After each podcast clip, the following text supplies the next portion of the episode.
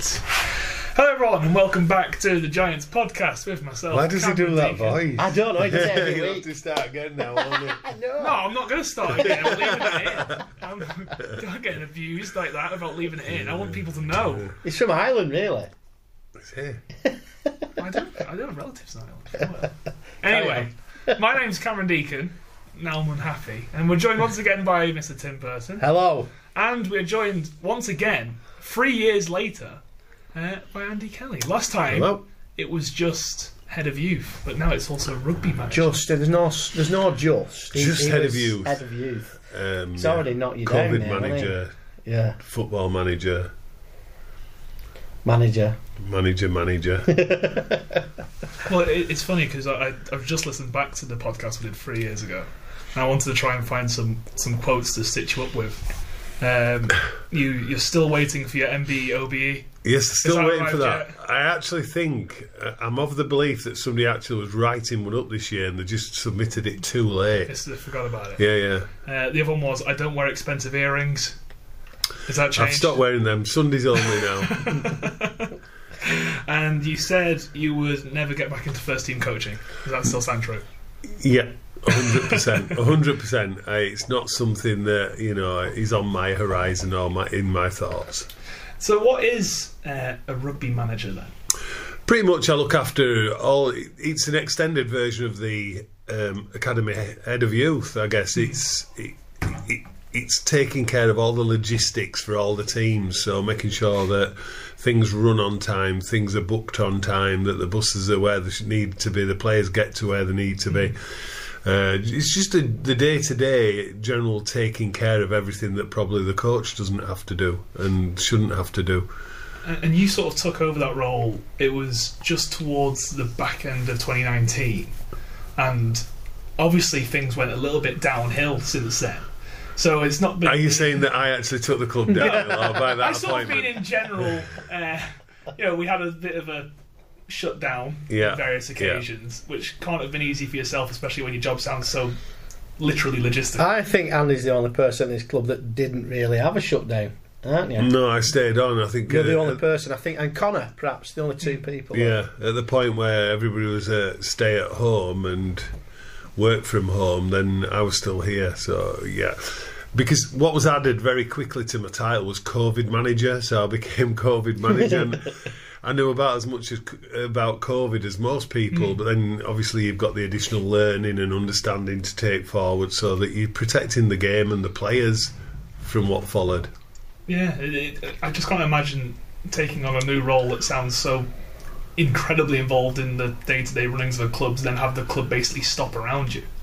Yeah, the club didn't, you know. So again, I guess the reality in that the club didn't stop. The club was still going forward. We were still trying to organise how we would resume training, at what point we would resume training.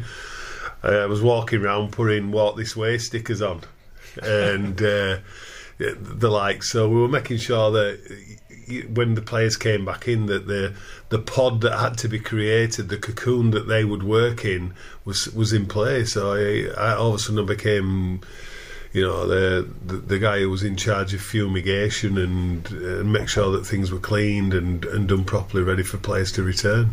One of the other things that we know was affected very heavily from the previous couple of podcasts that we've done is the, the youth side of things, which is still very much involved in. It must have been hard knowing because that lot of that did come to a grinding halt. The the sad side of the the whole COVID outbreak was the academy and scholarship and their development. It's it's such a key period for players when they they've earned the right to come into scholarship. Uh, they're, they're into the second year of scholarship where they're trying to find the way forward into the professional game, and then obviously the new academy players who who missed out a year of development. So. I can remember, and I'm not. I'm not trying to be detrimental to players. And I was stood with uh, Adam McGretton, our conditioner, and we played St Helens away in one of the, the earlier games after the the resurrection of fixtures uh, with the academy and scholarship. And we we spoke to our counterparts at St Helens, and I'd not seen a game at that level between St Helens and Giants that lacked cohesion and quality. But you, you couldn't have expected the players to bridge a one year gap Hmm. almost immediately and, and hit back at the levels that we'd seen before we had the break. So it, it had a massive effect on the development of young players that that 12, 15 month period out at that age.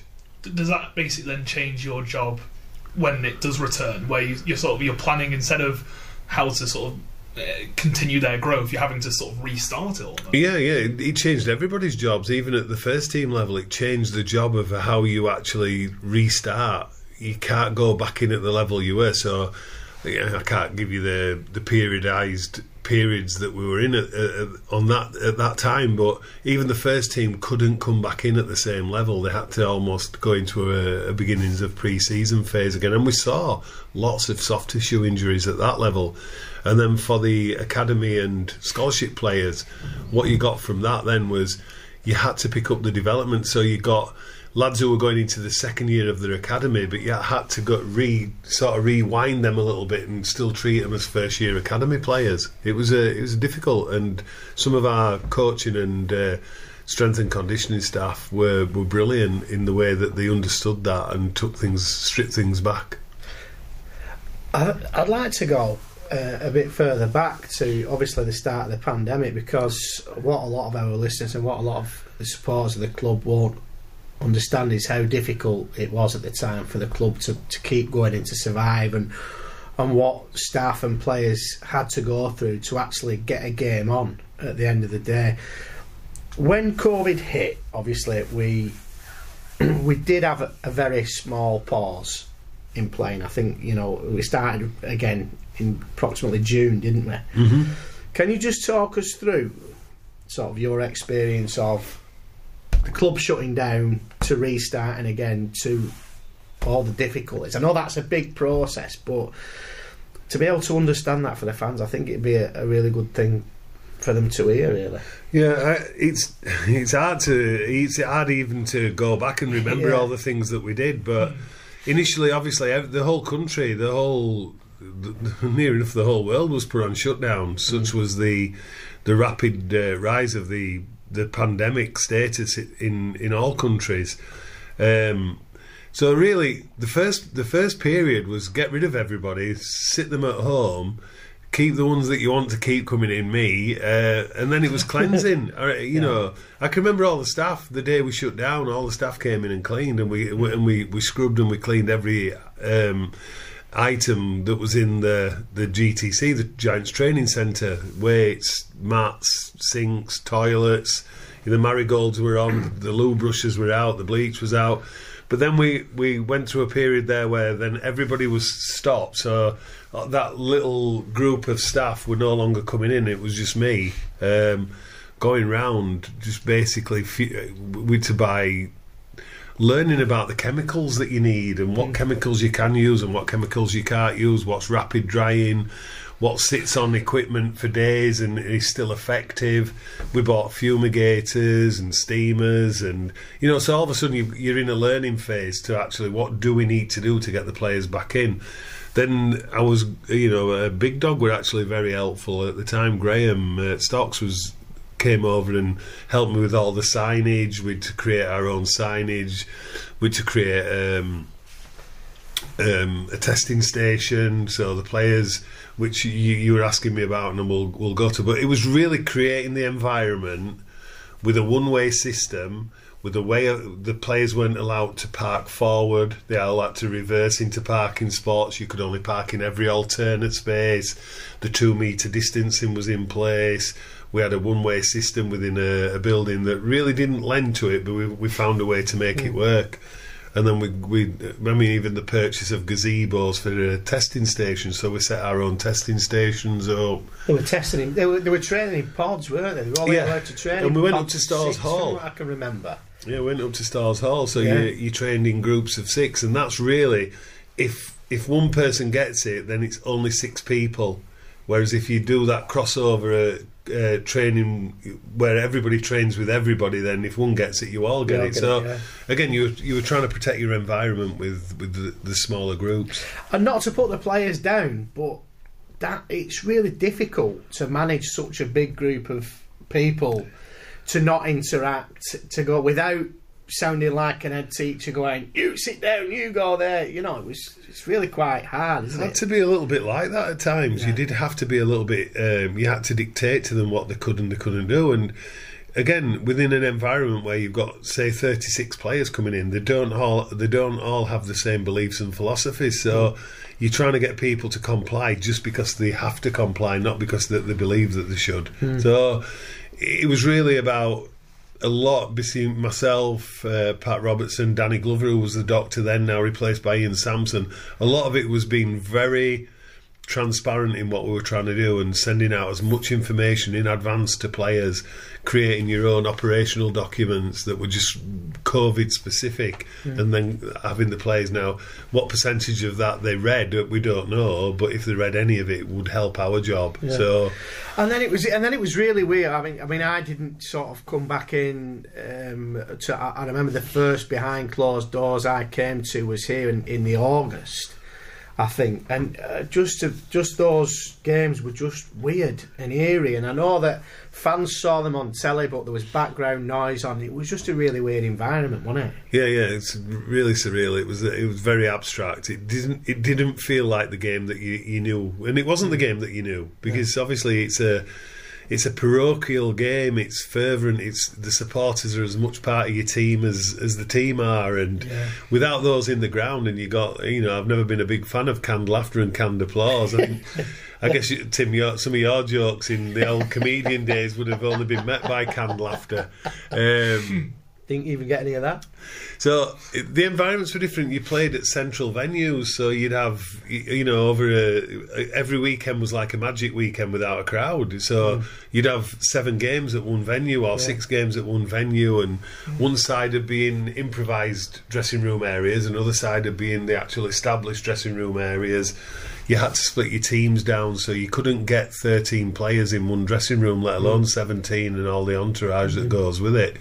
So life became very different. And my job, the most important part of my job through the playing days, uh, was to make sure that it felt seamless. Yeah.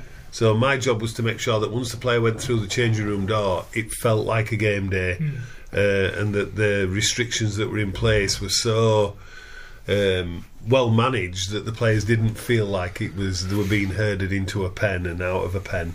It- It's, it's interesting that you brought it up actually because I hadn't thought about it before. But the, the one game I got to was behind closed doors when we played at Warrington.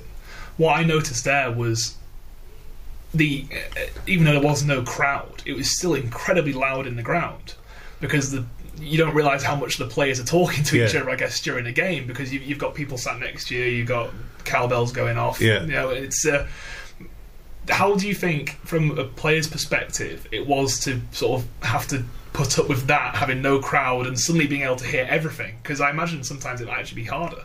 The players hated it. The players hated that. No, they they're professional players as much for a, a living and the recompense, but they're there as much for the adulation and the the fervent support they get. In and I say that even on your bad days, you've got hmm. to appreciate your support. So the players missed that. That was a big factor. If, if you, I reckon, if you asked a player what did you miss most, they'd say the crowd for definite. And uh, I think they hated that period of time where there was no atmosphere in the grounds, and the very fact that the TV company tried to reproduce in-ground sound told you how important it was to the game. Not just in ground sound. We had those cardboard, those cardboard cutouts. Yeah, yeah. The cardboard cutouts sat in the stand. about that Yeah. period of COVID. Yeah, well, Yeah. You, you kind of blank out your mind. It? it was a really tough period, and I, I know that sort of, it, you know, when I came back in, and then we started to get fans back in and socially distancing. I found that all really hard. We're still operating a red zone now. We're not totally back to normal. We're getting that way, and it's starting to feel a bit more positive again. But it must have been really difficult for you throughout that period. Uh, Did it? Did you lose the love? Did you ever start? it? Because I just saw you as being totally rushed off your feet, um, working every day, you know, sort of to, to make it happen, just to get it on. And there must have been points where you just thought, do you know what, I've had enough of this. I didn't. No. No, my love for the game is so strong, and, Yeah. and I felt like I were protecting the game. I Yeah. was trying to protect the game for the players that play now and the supporters that follow the game now. and the people that, that came after. So we've alluded to the academy and scholarship players. You want the game to be there for them. Hmm. So. Yeah. Were the times where I went home and felt like I'd had enough? Yeah, of course there were. But every new day was a new challenge. Yeah. And I can remember, uh, you know, again, you sit in the cold corridors. I remember the first time we did the red zone. I think we got Leeds Rhinos here for a pre-season game, and uh, it was freezing at the corner of the stand, and I was like, "Oh, this is my life now." So I sat on a chair in the outdoors, temperature checking players as they come in, and, Yeah. and checking their accreditations and. So my game days changed. I were I had to be there three hours before kick-off and Yeah. set up um, a testing station and have testing kits with Steve Hardesty. Um, he would be our reserve tester. So if anybody, a match official or a player, turned up and hadn't been tested, we, we had to do the testing there and then.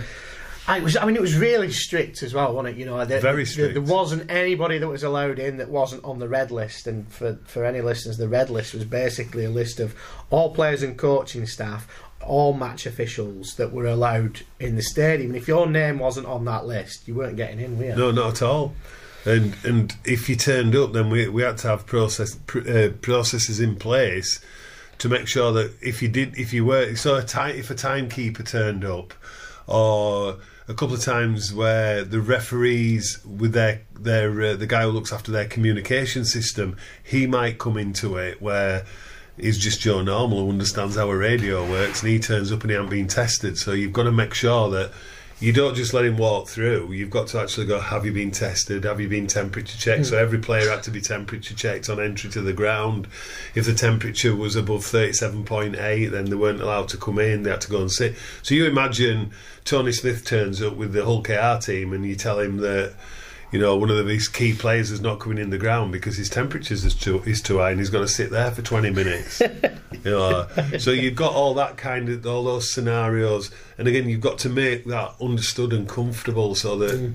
You know the coaching staff, the medical staff from both sides understand. So you're sending, you've seen the documents. Yeah. we're sending massive documents out to Yeah. teams. This is our procedure, and if this happens, if this happens, if this happens, I remember sitting down with him working on that pre-game plan that we used to have to send out before every Yeah, game, and yeah. it, it was just bonkers. Really, it was like surreal, as you say. Well, I mean, the reason I asked, you know, about did it did it kill you the love of the game? Because I want to move on to something more positive, and um, you know, we've we've spoken to you before on the podcast, and and a lot of, of us know that you know you're Andy Kelly that um, has been here for. Uh, a good few years now and, and helped us, you know, sort of improve our academy uh, and scholarship setting. And you've coached Ireland, all those sorts of things. But where did your love of the game begin? How, how did you start playing rugby? What you know, what was what was the whole story of young Andy Kelly about? I think my love of the game started being born into a big Catholic family in a council house on Lupset where we, we lived on uh, one of the crossroads. So our house actually had gardens on three sides. It never looked like a garden when we were young. So our rugby pitch, there were six of us in the family, four boys and two girls, and they could all play. We could all play. It were three aside, but you could always get a game. So we started in the garden, three on three. But Yeah. Perfect size scrum. well, and I always played from the front to the back, which meant when I took into my professional game, I was always good off my left foot. Um, you know, I could step from right to left because I had to turn a ninety degree corner to play the middle section of the field, and then to go into a fence, as we call it now. Yeah. I had to do another right to left step, and then I'd be facing the back fence, and uh, that was the try line. We and we played. That's where we started. You know, I had an older brother, Paul. He played at school. So when I went to English Martyrs School, um, as a year as a a year younger, so the top age played. I played a year up, uh, and that's that's basically where it all started. And it, it it went from there. It was a game that I took to. It was a game that I liked. I loved the physical nature of it. I loved how involved you could be. But I was big for my age. You know. I think I was born on Monday, Tuesday, and Wednesday. You know, I was like, I was a big baby. I was, I was something like eleven stone, eleven pound twelve at birth, and That big? yeah, I was troughing sandwiches at three months. uh, people came from next door and the door after. When, when, when's Andrew eating? You know, and they'd come and watch me eat sandwiches at whatever age because my mum couldn't film me. Pint of Webster's in your bottle. yep. I can't I can't say publicly that my mum gave me Webster's, but um, so that's where it started. And then I played through school, went to Thomas Becket School where we had a great rugby league and sports programme. And, and from there, I played a little bit at Eastmoor as a junior, but then went into the Wakefield system. Now, there was no academy, real academy process then. There was no like scholarship leading. So we played for a team that was called the Supporters Club, but you played against other supporters clubs. So you play um, Castleford Supporters Club, you play at Fryston. It's the only place I've ever gone where, when the game got called off for bad weather, I cheered. You know, it, was a, it was a tough place to go, for Fryston, in them days, and probably still is to this day. And not Um, due to the weather. Oh, no, no. um, but you played against the other teams' supporters clubs, and all the supporters clubs were effectively a junior academy, and then academies then were under 19s. Um, Was it, so were you still playing for Eastmoor all the way through that, or did you just purely commit to the supporters club? I played for Eastmoor as well, so you know, there's a couple of players who went on to play for Wakefield alongside me. Uh, John Thompson being one of the key ones from Eastmoor, and um, yeah, we played for their junior side. And we played open age. I can remember going on a bus to Barrow or Cumbria with the open age team just because we were the biggest lads in the under 17s and. th them sat on the bus with whatever they got up to at the, that age and saying, "Don't you worry about it. You just play. We'll sort them out." And you just knew that meant there were going to be a big stink when you're on field. And Did you stop off at a prison on the way? Every time I talk about somebody playing open age rugby, they always say in the 70s and the 80s, oh, we had to stop off at Armley, or we had to stop off at HMP Wakefield to pick somebody up. We never actually stopped at a prison, but I remember at Wake, in the Wakefield um, early years at Wakefield, and when I went to Hull Kingston Rovers, a couple of times in the reserve team, we had players with tags and prison wardens attached, which makes it hard to catch the ball when you're handcuffed to somebody, you know. Um, but yeah, in both those teams at that time, we had uh, different people who were on release. I can remember the. I won't name him, but he went on to play professionally when he came out of prison. But I can remember him coming from Hull prison with the two wardens, and they'd he'd get to the back of the dressing room door, and they'd take the handcuffs off, and he'd go in and get changed. But after the game, we used to have like a, a tray of half pint cans in uh, of lager in the dressing room, and you've never seen a bloke demolish 24 half pint cans like him because he knew he wouldn't get another can of beer until he played again. Yeah, so yeah. He always left the dressing room in a in a fairly merry state. so everybody, you know, you can have mine, you can have mine. Yeah. And- but yeah, there were interesting times. Obviously, it could never happen now. No. But in those days, yeah, we had players who came from the prison and played reserve team and first team. So, um, when did you make your debut as a sort of a full, you know, full time professional? My first game was in 1979, and I played in the BBC Two Floodlit Trophy, um, and that was at Castleford. And I was on the bench, and it was one of those games where you know you're This not is for Wakefield. Yeah, that was Yeah. for Wakefield Trinity. So I signed for my hometown club. At, um, that was I signed for my hometown club in January '78, which I was at 17 years of age. That 17 was the trigger point for being able to contract a player. Mm. So I signed. I could have signed for Widnes, Bradford, Leeds, or Wakefield, but I chose my hometown club. I think I was always going to choo- choose my hometown club, and. Um, Made my debut at uh, 19. I would have been 18 at the time, but uh, 1979. And uh, there was a Castleford BBC Two Floodlit Trophy. And I remember going into the game and I felt what felt like a missile at one point travelling over the top of my head. And that was uh, Malcolm Reilly, I think, trying Ah, to yeah. welcome me to the game. but I, I must have had enough about me just to duck under that one. But yeah, and that was a time where you maybe didn't send all your frontline players because you got league games at the weekend as well. So it was a it was a good it was an opening for players like myself to start to get a sense of what it was like. Because obviously, obviously, a floodlit trophy, they were all evenings, weren't they? Yeah. And it was during the winter as well. It was on BBC Two. It was the BBC Two Floodlit yeah, Trophy. Yeah, and it, it must have been freezing and all. Yeah, it? yeah, was it? But we, we, I think we started in probably around September time and finished in May. The Challenge Cup final was always like the first weekend in May, and that was the dead set end of the season. That only changed when the Premiership trophy came in, and that would have been played after the Challenge Cup final. But uh, yeah, it was a. It, it, it was a cold, the coldest I ever remember being on a, a winter's was around uh, sort of January time, and it was at Halifax away, the old Thrum Hall. Yeah.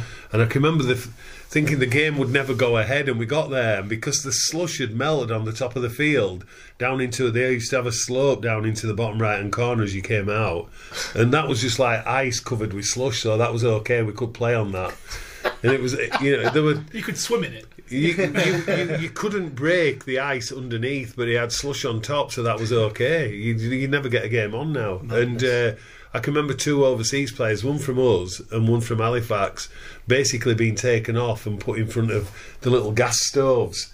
Just freezing. They got hypothermic. They were hypothermic. It was it's the coldest I've ever been. I quite like the idea of a specific trophy based around the environment. So let's play this at night when it's as possible as Coldest it can possibly be, be. and see how far we can push the players until they have to be put in front of a heater. and, and you know climate climates are changing because I can remember you you might not play for five weeks because of frost Yeah. around you know pre Christmas post Christmas but there were periods of time that you would not play for weeks and weeks Now that doesn't sound like the, the era. I I thought they would basically put them on no matter what happened. yeah Playing sort of pretty two much. feet of snow.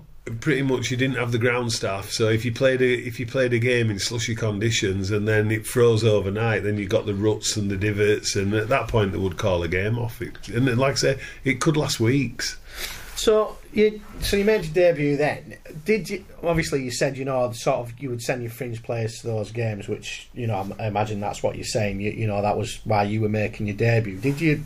How long did it take you to cement yourself as a, a regular first team player?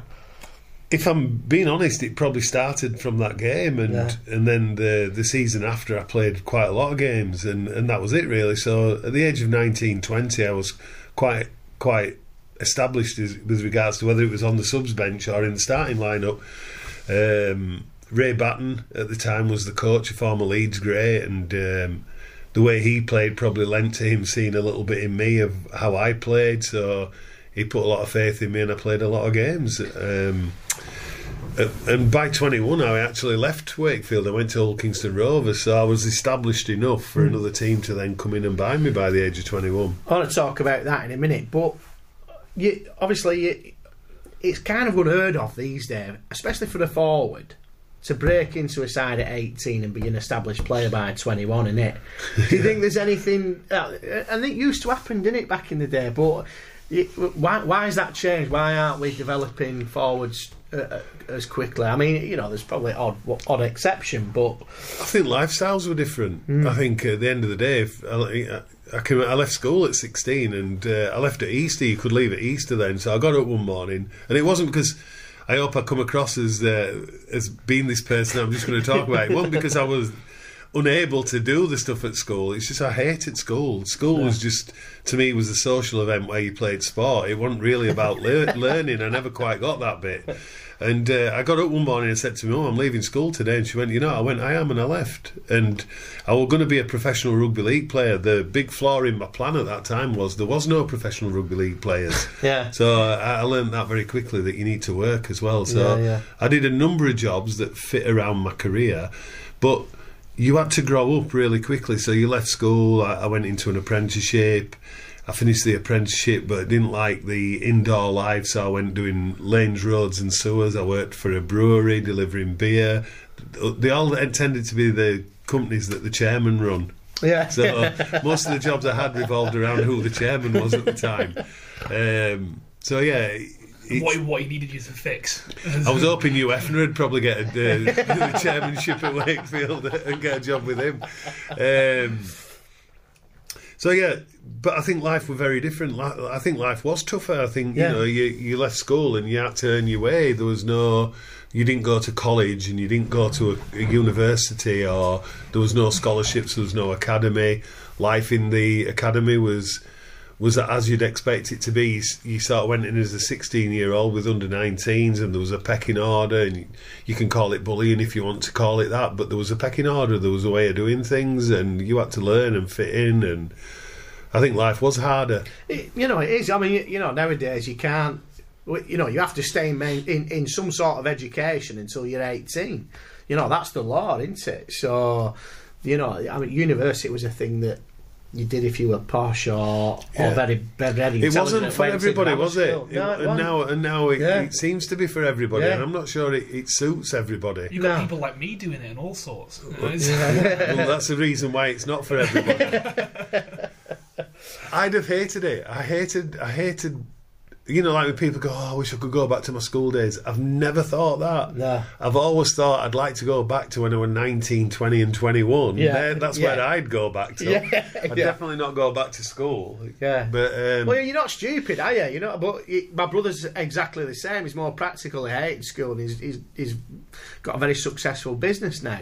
But he hated school, and he left when he was 16. But it just doesn't suit. A formal No. education does does not suit a lot of people. But and if you choose, if you chose the track of of not learning, then you had to you had to grow up, and I hmm. think that's culturally players were very different. And the other thing I would say about sort of the rugby league elements then was it wasn't your job either. Hmm. So you had to have a job, Yeah. and you had to go training on a night after your job, and. Hmm. You know, at the point where I signed for Hull Kingston Rovers, I was 21 years of age and I didn't even have a car. No. So I was like, right, you've just signed for Hull KR, how are you getting there? You know, and so then you've got to work out. There's nobody going to pick you up and drop you off like they do now. My mum and dad didn't have a car. In fact, my dad had just passed away um, just before I signed for Hull KR. So my dad was no longer on the scene. My mum didn't drive. So how were I going to get to Hull KR? You, you, Yeah. you didn't have this. Um, this rite of passage where your mum and dad are a taxi till you decide you- they're not going to be a taxi anymore. Yeah. You had to when I when I played at Eastmoor and lived on Lupset, I used to have to get two buses to get to training after school. So I'd come home, grab my bag, run back down to the bus stop, jump on a bus into Wakefield, and get a bus from Wakefield to Eastmoor. Or walk to training from the bus station so I could spend the money on sweets after training. you know, that's how life was. yeah. No, it's interesting though because when you speak about that, surely that sort of stuff helps you develop as a character. And you mentioned now it's sort of you get the luxuries when you join a, a professional academy. Do you have to try and instill that same type of learning in youth academy players now, but in different ways to go and get a job and walk the training type thing? I'd like to think one of the biggest things I impart when we work with academy and scholarship players is that I think it, it's the the respect, the trust, the honesty, the hard work. I think it's the understanding of how fortunate they are and how but how much work they still need to do. I, I think the values that are brought to the Huddersfield. Well, I think the values that are brought to every aspect of wherever I've, where, wherever I've coached or worked are are the life values that I think uh, still stand tall now. I think players are still capable of, of exactly what we're talking about. That we need to impart and make them understand how hard it is and what, what's required.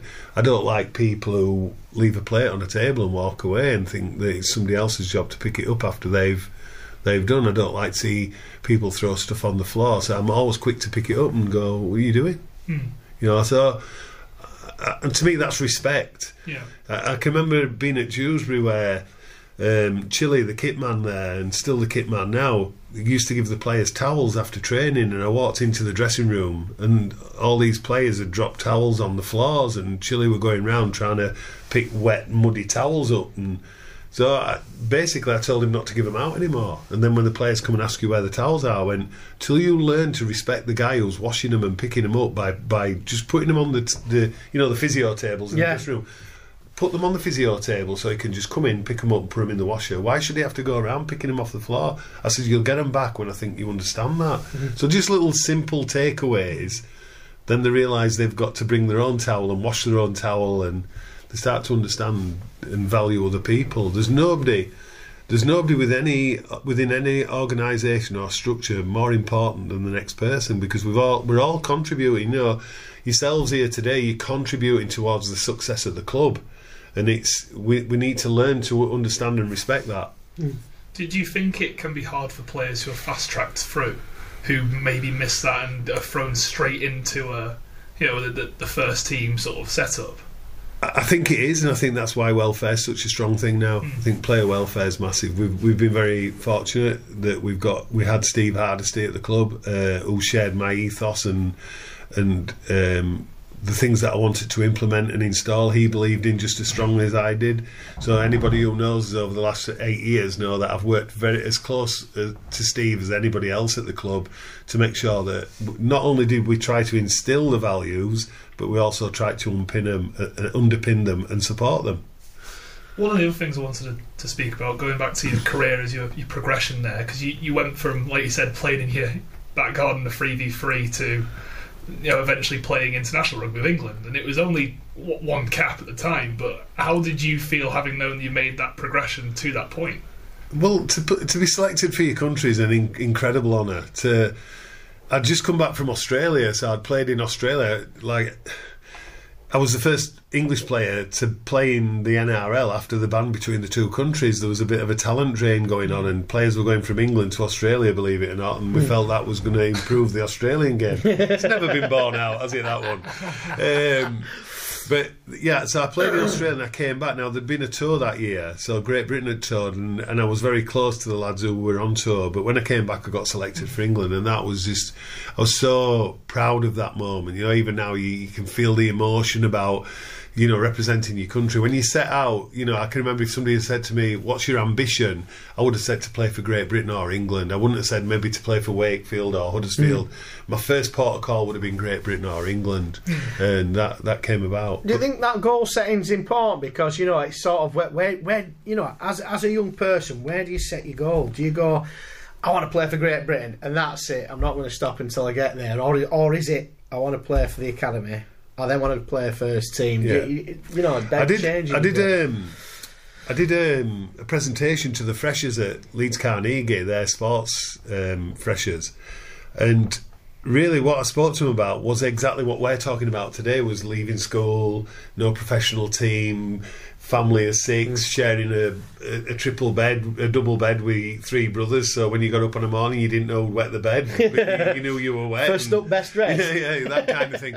But I went through some pictures of, of royal family and um, Nicolas Cage and a yacht and Sydney Harbour, and these were all experiences that tied together at the end of it. It made sense. I, I can't explain it all now, but you know, I sailed on a, a yacht in Sydney Harbour in 2008, and Nicolas Cage had hired the yacht prior to Steve O'Connor, who was the Widnes chairman. Mm. So, and I can remember standing on this yacht and thinking, how does a lad from Lupset end up on a luxury yacht with four staff bringing me beers and beer and canapes. And uh, how does that happen? Yeah. Well, I, I, think you commit, you have a vision, you have yeah. a dream. So when I left school, as I said, I wanted to be a professional rugby league player, but there was no professional rugby league players. But I never stopped believing that's what I would become. And I guess that's goal setting and having a vision. And so I always pursued that I would be a rugby league player mm. of uh, whatever mantle that would make. So we've got we've got 19 to 21 year old Andy Kelly loving life, as you said before. You know, if I could go back to you oh, know, the, 19 I was, to 21, the glory I was harvesting days. the mullet, the palm tash was starting to come. I was a proper uh, 1980s magnum, I'll tell and you. you were probably, you know, man about town in Wakey. And the move to OKR came about. How did that happen, and what happened? And obviously, you said you didn't have a car. What what happened? Well, really, it, it was starting to get round to the point where my first contractual period was over, which was from my 18th birthday through to my 21st. So the club sort of, I'll say it was a bit of a token gesture because I know what happened after, but they basically started to talk to me about staying at Wakefield, but then made it quite evident once they weren't actually going to meet me with any kind of financial. Uh, agreement that they had to sell me. So I was probably their most saleable asset, and they'd already agreed a deal. What they wanted me to do was ask for a move, and I did. So I was really naive. You didn't have managers and agents, and like I said to you, my dad had just passed away, and so I was pretty much managing myself at that point, taking bits of advice off players, and. Uh, I thought Wakefield manipulated me into a position where I didn't get any of the transfer fee. But I were able to negotiate with Hull Kingston and uh, a little bit with Wakefield to make sure that I did get some recompense. But I think it was driven by the fact that Wakefield needed to sell one of their assets, and I was the one that they were most interested in. I'd broken my arm that year, so I'm November that year. Um, it was my 21st birthday to the day I broke my arm playing first few minutes of the game and I hadn't played for a large chunk of the season and one of the remaining games uh, of the season that I played in was Hull Kingston Rovers and I got man of the match in that game and that might have just pushed them a little bit along the way of Yeah. look we like him. Yeah we do like him. Let's go get him. So Hull KR were dead set. They wanted me to go. Wakefield were dead set. They had to sell me and, and really I was just the the one that finally agreed to it all. Yeah, so that's how that came about. Um, it was a, it was a, the biggest cash transfer for a forward in this country. With it didn't involve any player exchanges. So yeah, that, that made it. How does that happen? I mean, uh, has that left a bad taste in your mouth? Did it le- did it leave a bit of bitterness? I mean, you know, you'd committed to your hometown club after you had plenty of offers, and then obviously you've done your bit, and they you know they want you out the door, and they're- not prepared to give you any. I never felt I never felt bitter about it. I never ever felt uh, resentful about what they'd done or how it came about, and I was quite ready to make the move. Uh, and the world was a much bigger place then. You know, Yeah. the the traffic systems, the the cars, you know, the planes, trains, and automobiles weren't the same. There Yeah. weren't as many, but. If I'd signed for Bradford, it'd have seemed a long way away for a bloke Yeah. without a car. Yeah, You know, yeah. So to sign for. Holland, I don't know. But that? Eastmoor's a long way to go. yeah, It's two buses, it? two buses. Um, but no, I never felt bitter about it, and, and some people suggested that I think supporters don't have all the information, and some people suggested I should have stayed. It's Mm. too early for him to go, but I went to Hull Kingston um, and started in the 1981-82 season, and uh, to be fair. There were some very golden years that followed, so it made it easier. I was going to to say, was that your best? Would, would you say that that was like sort of you know the best parts of your career because you got to a Challenge Cup final, didn't you, at Oh, that point? it- And, I played in. I didn't win them all, and but you get you know the we played John Player finals, uh, Premiership finals. We played a Challenge Cup final that we lost to Castleford. That was a 15-14.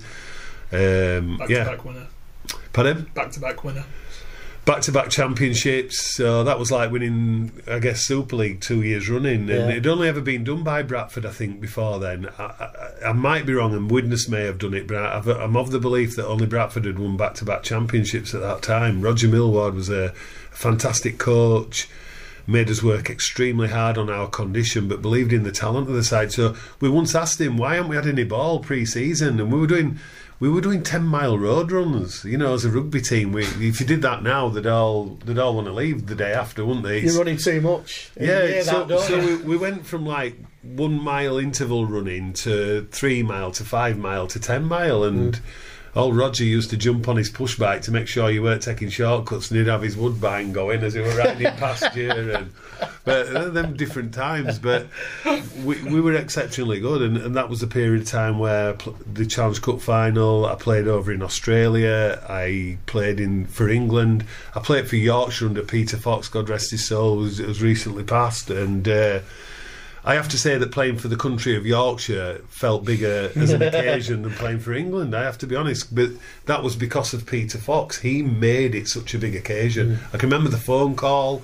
I was playing second row at the time, and uh, we even had one of those budgie phones that you, on the wall, you know, like a wall phone with a long cord. Yeah. Because I was right into modcoms then. and uh, the phone rang, and I picked the phone up, and it's Peter Fox. I'd like you. I'd like you to play for Yorkshire um, over at Headingley. And he said, but I'm going to ask you to play prop. And I went, okay. I said, if you'd have said fullback, I'm still coming. and I'll set off now. And he went, that's all I needed to hear. And he proceeded to make it such a massive occasion. The country of Yorkshire, it was just, it was just like the the best, like representative game I'd played in. I don't know if we're going to have enough time to sort of talk about your time We'll do it again. Australia. I mean, we need to do a third episode. But what what was it like? 'Cause you were obviously getting paid, so there was you know there was someone. So you, you technically were a professional. But you were still working full time, weren't you? And it's it's hard to imagine now because the environment that we work in, and we know Yeah. what happens, and we know how much professional sport costs. It's hard to think that only, you know, sort of thirty five years ago that you know you you were mm. working five days a week. Well, what would you be training? Two nights a week. Uh, Three nights, four Three nights, nights, yeah, three yeah. nights, and, and play of the weekend. I, I Yeah. you know, I, I I was a hod carrier, so I was I was working with bricklayers. I was carrying the hod and Hmm. loading up and mixing mortar, and even when I went to Australia, I had to take four months off work, you know, and agree it with the lads that, that my job would still be there when I got back. Yeah. So, you know, you said the money's about. I left Australia owing them $150 Well, because I'd paid for Helen's airfare to come over. Yeah. And, you know, so it weren't it weren't it weren't it weren't great in terms of earning money. It wasn't like when the NRL and ARL went to war and money was abound for everybody. Yeah. Um, I borrowed the money off John Dorahy so I could get my registration released and play again, or Yeah. back in England. But different times. But it was so brilliant, you know, to jump on an aeroplane and, and go to Australia at the age twenty four. It was unbelievable. It was just fantastic. Yeah. And Brian Smith was the coach when I got there. yeah. Uh, oh, obviously I didn't know I didn't know him there, but yeah, different kettle of fish to what I'd been used to. They talk about sort of the Brian Smith coaching school, don't they? That a lot of the good modern day coaches have all kind of worked under Brian Yeah. Smith. Well, as a player at that time, and bear in mind he was in his infancy. Yeah. Um, he barely spoke to me. I barely got a word out of him. Yeah. And it, it would his method, I guess, was for me to work it out, Yeah. and it took me a long time to work it out. And Mm. I finally did get a start in the first team off the bench, but it took me a, a great number of weeks. Right. I was really grateful to a guy called Harry Bryan, who was the reserve team coach then. Not many would know him, but he came when Ian Millward was the coach of St Helens. When Ian Millward first came over, Harry Bryant, Harry Bryant came o- almost as like a bit of a football advisor for him as well at one time. But he was a, he was a really good bloke and uh, helped me no end with trying to acclimatise. My game was very different to the Australian game, and it took me a long time to work that out. Yeah. Speaking of going to Australia, last time you were on the podcast, you you spoke about a couple of players in the youth team because at that time we were having to promote very quickly into the first team, and you mentioned the two senior twins and how they're going to be future stars, and they're doing pretty well now. And the other player you mentioned was Dom Young, who at that point hadn't even, I think, made that many appearances for the reserve grade, and him himself has gone over now to, to Newcastle in uh, in Australia. So it's it must be you must be glad that you were able to uh, pick out and sort of see the talent in the, the youth players that are developing underneath you. I think there's a whole host of people that do that job as well. You know, Sean Follen, who I'm never slow to mention. Yeah. Um, he's out there every week, and he's he's looking at um, a much younger age than me. I, I, I reckon I don't see what he sees sometimes. There's the obvious ones which most clubs would recognise, but Sean's been doing that for a lot of years. I think once you get him into scholarship and academy, you can start to you can start to see what you need to nurture and develop, and you see players that maybe weren't that fancied when they first came in, but the the escalation and, and levels of improvement are, are so good that then they, they, they become obviously almost like he's destined to make a Super League player, and it it's such a tough again for the young kids. It's such a tough system because it's a filter system. So you start with forty kids and you end up with five. It's hmm. It's a hmm. lot of attrition to cope with there. Hmm.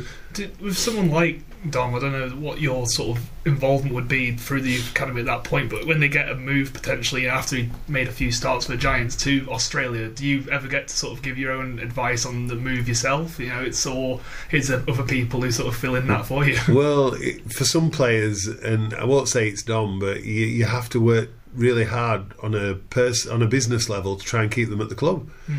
And whether you think that's right for them or not, sometimes, but you need, you know, you've nurtured them for the club. Um, and when they go to Australia, you don't get a bean for them. You don't. There's no recompense, so they walk through the door free. But once the decision were made, um, I've got no qualms about wanting those players to succeed. Um, that's my job, you know. And I, I've done a, a podcast recently for another club based on my career, and they said to me, "Why do I do it?" And I do it so I can. I want to give back to other players. We're talking about Challenge Cup finals and internationals, and I want other players to enjoy that. I want the young players to have a a taste of what I enjoyed as a player, and that's my driving force. That's what keeps me going. That's why I never lose the enthusiasm for the game when we talk about the other jobs that I've done.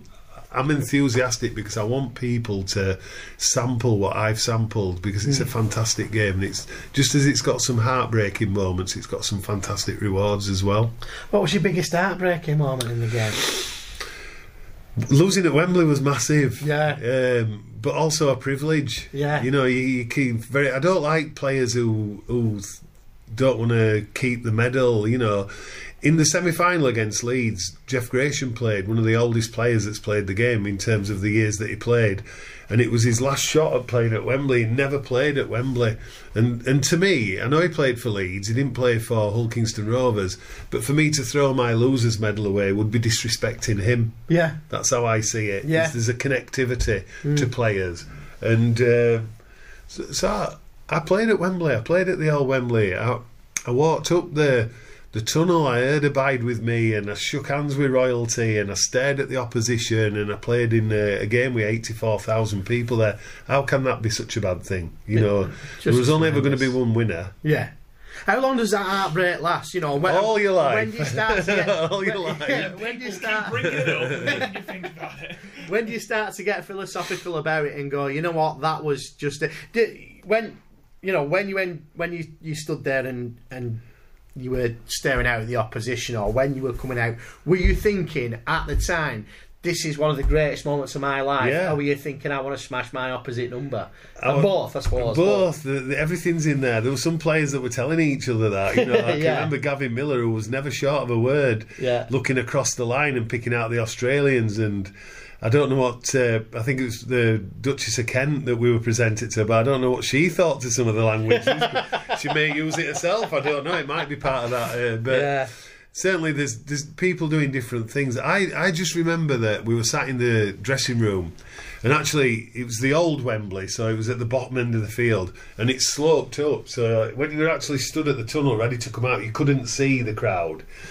But we're in the dressing room and there was TVs in the dressing room and a concierge who hung your stuff up Wow. put your stuff up. And I can remember everybody being fairly relaxed and, and not, almost like a normal game day until the strains of Abide With Me started. And then you could see everybody go white and cold and like studs were clicking and you just knew then it were on. And uh, you walked up the tunnel.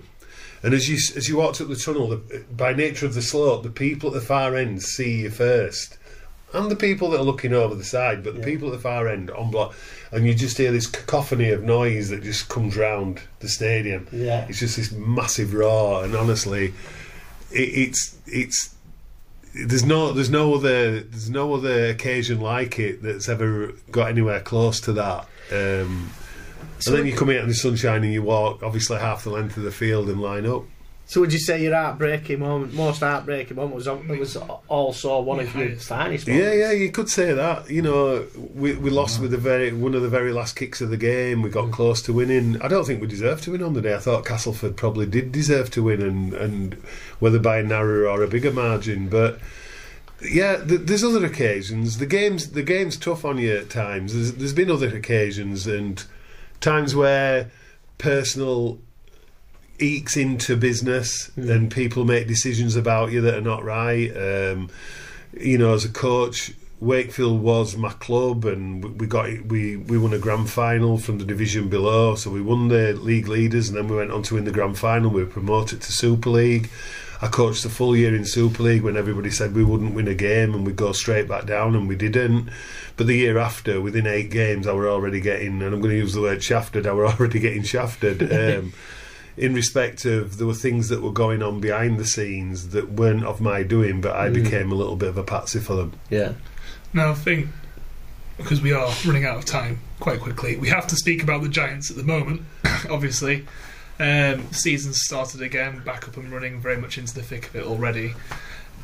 Off the back of a loss going into to Salford, what would be your, uh, as a player's perspective, what would be your sort of mentality at the moment? Knowing it's early days still, and you're still, you know, a lot of potential to fill in. I think. It's hard for me to talk as a player, but I can talk to you as a as a member of staff who's been eight years. I've never been as excited about a season for a long time. There's there's some of the work that um, Ian Watson's done with his staff, with the players, with the with the, the changing over of the guard, if you like, some players going out, some new players coming in. It's a very good squad, and and when I talk about very good squad, I'm not talking about it's the most talented squad I've ever seen. It's a, it's a group of players, and the chemistry feels right there's a there's a conjoined attitude, there's a congruence about them that's right, and I think they've all got a vision of where we're going. Um, so I, I, I'm really sort of optimistic about this season.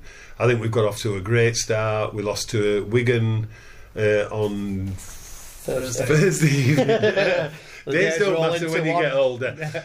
Um, but I've seen us do worse than that when we've gone to Wigan. I've seen a couple of occasions where I thought we didn't even want to get on the bus, let alone get off it. So I was quite encouraged by the performance at Wigan on uh, Thursday. When I spoke with Matty Peet afterwards, he agreed with what I was saying about the game. Well, a lot of the- the feeling generally, I think, is that people don't. It didn't feel like a loss coming away from it. Almost, yeah, it, it was a loss, and it's it's not great to not come away with the points, but it it felt as if there was enough in there Yeah. to have. It, It felt like a loss, Cam. It felt like a loss. I know what you're saying, so I'm going to agree with you as well.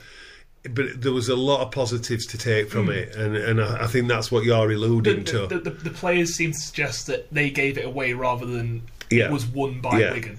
Yeah. Which, it, you know, we wanted to go there and show that that's the level you want to be at, which I think they did. yeah, So it's, I think, like you say, it is still a loss, and it very much hurts that you don't come away Yeah. with points. But I think no one is disheartened by the No, performance. I, I think it's I think it's really key what you're saying. I, I think there were, you can come away from some grounds and you just go, I don't know where we go from there. That was dreadful, Yeah, I don't know where we go from there because that was awful. We just looked like we never wanted to play. Or I, I really feel that there's some real key people in that dressing room at the moment who keep us on course. Ian's obviously one of the key protagonists of that, but he- he's got a really strong playing group now, so they would see the positives. But being disappointed is also a positive, hmm. you know. So that's why I highlight it was a loss because that's how the players felt. Yeah. But they're also very, very aware of it was a good performance, and and without Theo and without um, Danny Levi, which would that have bridged? Uh, was it a ten point gap in the end? Yeah, 20, yeah, 22-12. 22-12. So would that have bridged? Uh, it'd have got us closer. I'm sure it would because we had enough possession. I, I just think Danny Levi's shown enough to say that we will go forward, and I think the the approach play, the foresight, and the transitional kicks of Theo Fages would have probably held our fi- field position and got more out of it. So yeah, I think there's enough in there for us to be really optimistic. Now, last time you, you came on the podcast, uh, it was just before we played a certain game at Magic Weekend against Hull FC, which we did quite well in, if I remember. I can't remember the exact score, but it was in the 40s, 50s that we uh, beat them. So hopefully you're a good luck charm. Um, another. My little lucky charm. Just starts a little. no, no pressure, but do you think we'll win? Against Salford, I believe we've got more than enough capability to win the game. Uh, Theo will be back in the side. Uh, there'll be a couple of, I'm sure Ian will make whether the cosmetic or necessarily necessary changes to the team, uh, where he feels what best suits that game. Salford have done pretty well against us since Ian came to the club, and obviously that's his, his previous club. But I really feel strongly that Ian will get something more positive from this one. Yeah. So, well, if, if I'm saying do I think we'll win? Yeah, I do. I know Luke Yates was very much looking forward to it because he, he likes the uh, cold reception he gets from the Yeah. Salford fans. Yeah. How can you not like that sort of stuff when you're a player? You know, if that if that sort of stuff drags you down as a player, I think you might as well pack in. You need to use those sorts of things to get you up for the game, don't Yeah, you? hundred percent. When I left Hull Kingston Rovers and I went back to Wakefield, I played in a game at the old Boulevard, and uh, I scored the winning try with moments to go. It was locked at ten all, and I took an interception and went under the post, and I took a bow at their Threpney stand. You know, who'd give me pelters the whole game for being a Rovers reject. So I went and took a bow, but I'll tell you what, I was first person back in dressing room. Someone's final whistle went. I wasn't hanging around. But you, you thrive on that. You do thrive. As much as you might think you're getting negative feedback from a crowd, you thrive on it. You actually turn it on its head a little bit. Well, it's like we mentioned with the COVID, you, you miss the home fans supporting you, but I bet you equally miss the away fans. Yeah, it's a banter. I remember sitting with uh, Stoney, who used to make me take the radio and sit in front of the at the back of the stick, so I could feed back from the back of the defence. And when you sat in front of fifteen hundred, two thousand Hull fans, and they know you're there with a microphone and you, you get some pelters there as well. But it's good. It's good banter, and you know, why do some of us oldies keep going? Well, we like, we still like competing, we still like challenges, and we still like doing what we do. Now, obviously, we against Salford, we're trying to put on the same sort of atmosphere as we did. at home last Absolutely, yeah. I mean, I, I mean, I just want to say thanks to any fans out there that are listening that came down early to the game, um, the first home game. But I, I looked at the weather and I thought we've put all this on and there's going to be nobody here. Well, I walked outside. It was packed outside the front. The food festival was booming. The Legends Bar, if you're an HJSA member, was absolutely packed. Uh, obviously, there was half price beer in there for for Legends uh, for HJSA members, which we're going to do uh, this weekend as well, as well as the vouchers in the paper for the Delivery Food Festival. It was fantastic. So, if you came down uh, to that game, given the weather, good on you. And all I can say is we're repeating it all. Um, you know, for the people that couldn't make it down, we understand that perhaps you couldn't make it down, or you know, perhaps but you were snowed in or whatever. So we're repeating it all. We're repeating it all. Don't forget to get your examiner on Wednesday. You've got a five pound free voucher for the food festival, um, which also covers the bar, so you can get a free beer, a free burger, whatever it is. We've got uh, entertainment on. Brilliant singer and, uh, and, guitarist called Murphy James playing out Friday, outside the front of the stadium in the fun zone where we've got the posts up. Cheerleaders face painting. We've got a DJ again in the food festival in the marquee. It is going to be fantastic, Cameron. So all I can say is get yourselves down there. Don't forget to exchange your free vouchers. If you're a season card holder and you've got your three free vouchers in the um, in the Christmas card.